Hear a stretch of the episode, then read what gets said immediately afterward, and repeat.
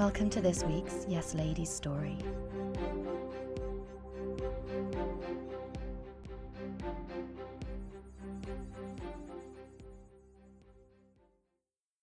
As I waited for my drinks, I noticed the man beside me at the bar.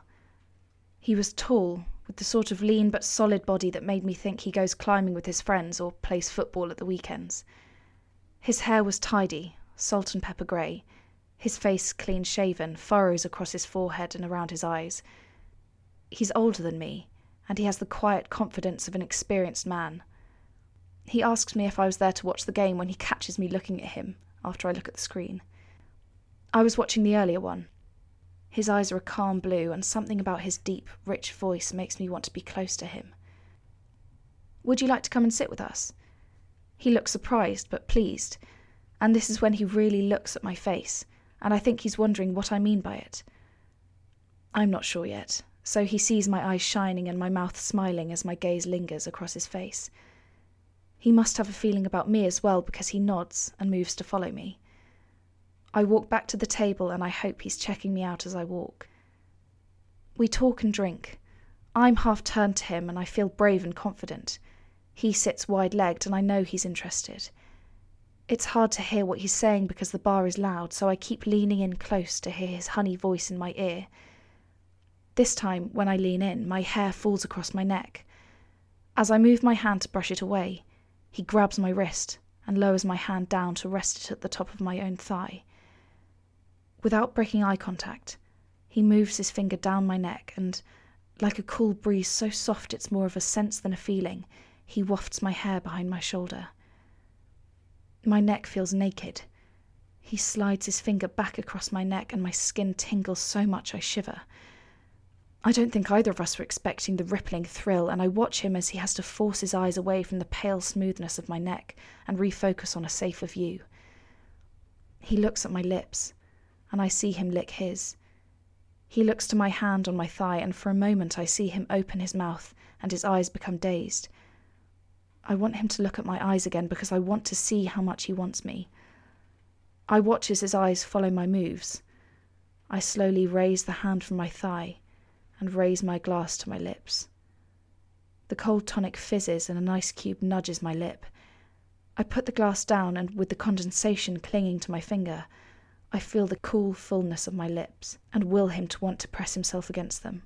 Time and noise fade back in, and I remember we are in a pub he leans close to me and tells me, like it's the most casual thing, I could take you home now and fuck you, but I don't think that's what you want.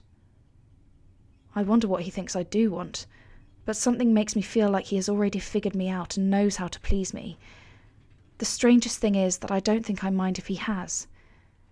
He continues, telling me, I think we need to be more sober, somewhere we can hear each other and make sense of each other and anyway, I want at least two hours with you for the things I want to do. He's so confident and matter of fact, I get wet just imagining how adept he must be if he talks so clearly and touches me so gently. Hold ups. I'm not sure if I was concentrating enough to hear what he was saying. I look confused. He repeats, I like hold ups. Okay, I can do that for you. And I want to do that for him, that and so much more. I don't know what he could ask for that I wouldn't want to do for him. And I want to restrict your arms. Not tightly, you can move if you want to, but just so that you can't touch. And maybe I can restrict your vision because I think you'll enjoy it if you don't know where I'm going to touch you next. This idea that he can tie me up so I can move if I wanted to, but implying so simply that I'm not going to want to, is so sexy I can barely contain myself.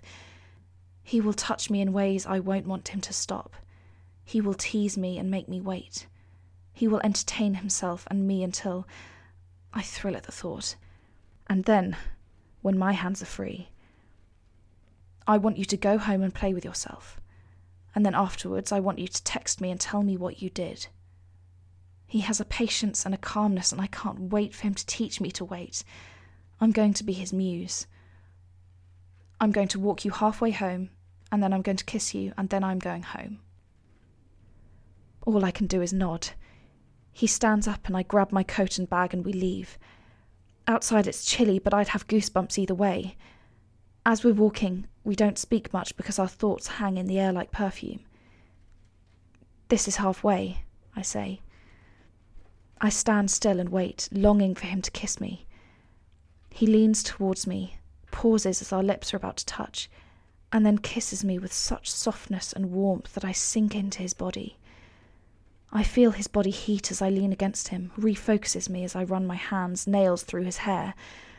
His hand moves swiftly down and pulls me into him. His kiss is still soft, but it's all consuming.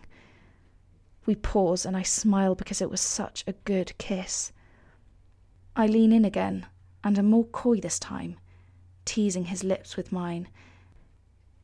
He still holds me firmly, but my lingering kiss reminds him of his promise to make me wait, and he loosens his grip, but can't manage to let go of me just yet. It's a flattering reminder that he wants me as much as I want him. We stand separate but close for a moment. My hair smells like him, clean and masculine. I want him so much. I lower my eyes from his face and catch sight of his chest hair at the top of his shirt. I extend a finger to caress the small triangle of skin exposed to me. I can feel him tense as his resolve is tested.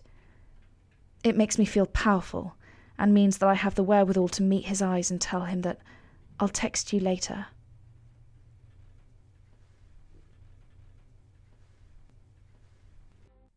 We hope you enjoyed that story, written by Evie Glasshouse.